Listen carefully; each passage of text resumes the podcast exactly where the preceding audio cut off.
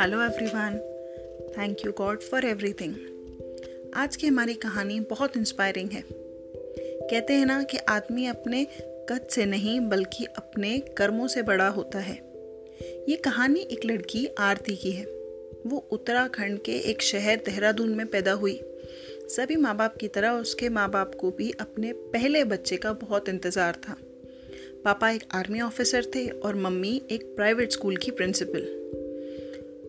वो लोग बहुत अच्छे एजुकेटेड बैकग्राउंड से थे। घर में किसी चीज़ की कोई कमी नहीं थी। और फिर फाइनली वो दिन आ ही गया जब एक प्रिंसेस पैदा हो गई। मगर वो बहुत स्पेशल थी।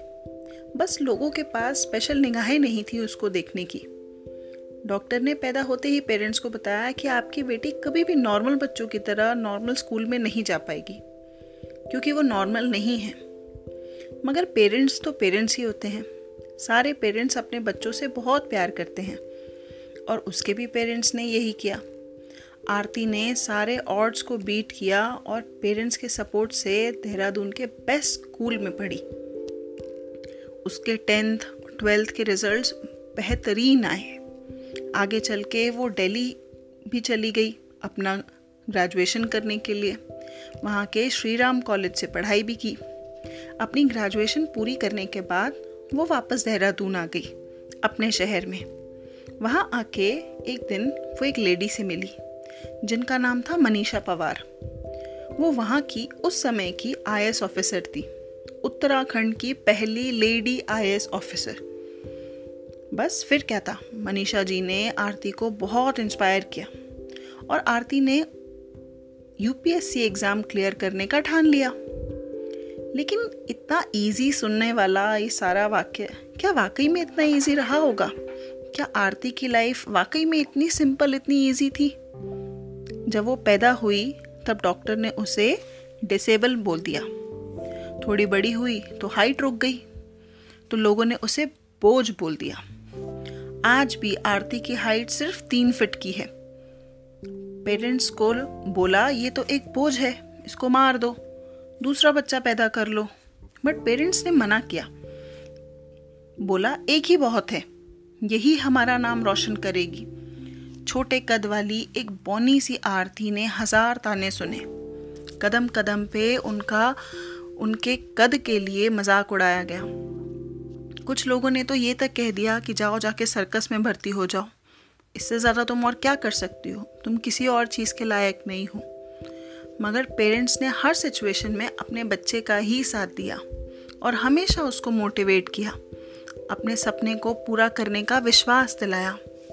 इसी सपोर्ट से आरती को हिम्मत मिली सपने देखने की, उनको पूरा करने की। उन्होंने एक ही अटेम्प्ट में यूपीएससी का एग्ज़ाम क्लियर किया और ऑल इंडिया रैंक 56 आई। ये एक बहुत बड़ी बात होती है। एक पूरे साल में सिर्फ़ सौ रैंक्स होती हैं, मैंने सिर्फ़ सौ आई ऑफिसर बनते हैं। और उसमें से वो फिफ्टी सिक्स रैंक आई थी, वो एक आई ऑफिसर बन गई। जो लोग ताने मारते थे अभी तक, अब वही लोग कॉन्ग्रेचुलेट करने आ गए। किसी ने उसके पेरेंट्स को कहा कि आरती ने तो एक बेटे की कमी पूरी कर दी। बट पता है पेरेंट्स ने क्या जवाब दिया? कि लड़के की कमी कभी थी ही नहीं। आरती ने तो बस वो किया जो उसे करना था। 2006 में यूपीएससी क्रैक करके आईएएस बनने के बाद बहुत बड़े बड़े प्रोग्राम्स चलाए और उनकी हमारे पीएम मोदी जी ने भी बहुत तारीफ़ की है। इन्होंने बीकानेर और बूंदी में कलेक्टर का पोस्ट भी संभाला है। फिर अजमेर की एसडीएम भी बन गई और अब डीएम बन गई हैं। जब बीकानेर में वो थी, तब उन्होंने एक प्रोग्राम चलाया था, जिसका नाम था बुनको बिकाणो। जिसमें खुले में शौच करने पर लोगों को अवेयर किया गया था। सब जगह पक्के टॉयलेट्स बनवाए और 195 गाँवों में, ज़िलों में ये बहुत सक्सेसफुल प्रोग्राम बना। ऐसे ही बहुत सारे ऐसे काम किए इन्होंने, जिनकी वजह से उन्हें बहुत सारे मेडल्स भी मिले हैं। उन्होंने लड़कियों को आगे बढ़ाने के भी बहुत सारा ज़ोर दिया है। वो थ्री इडियट्स मूवी है ना, उसका एक डायलॉग है, बाबा रणछोड़ दास का। बच्चा काबिल बनो, कामयाबी झक मार के पीछे आएगी। आज आरती एक बहुत बड़ी मिसाल है, सारे एस्पायरिंग स्टूडेंट्स के लिए और स्पेशली गर्ल्स के लिए।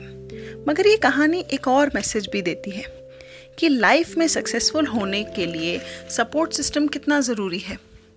आरती के माँ पापा ने जिस तरह सबके कमेंट्स को इग्नोर करके अपने बच्चे में कॉन्फिडेंस दिखाया, ये बहुत बड़ी बात होती है।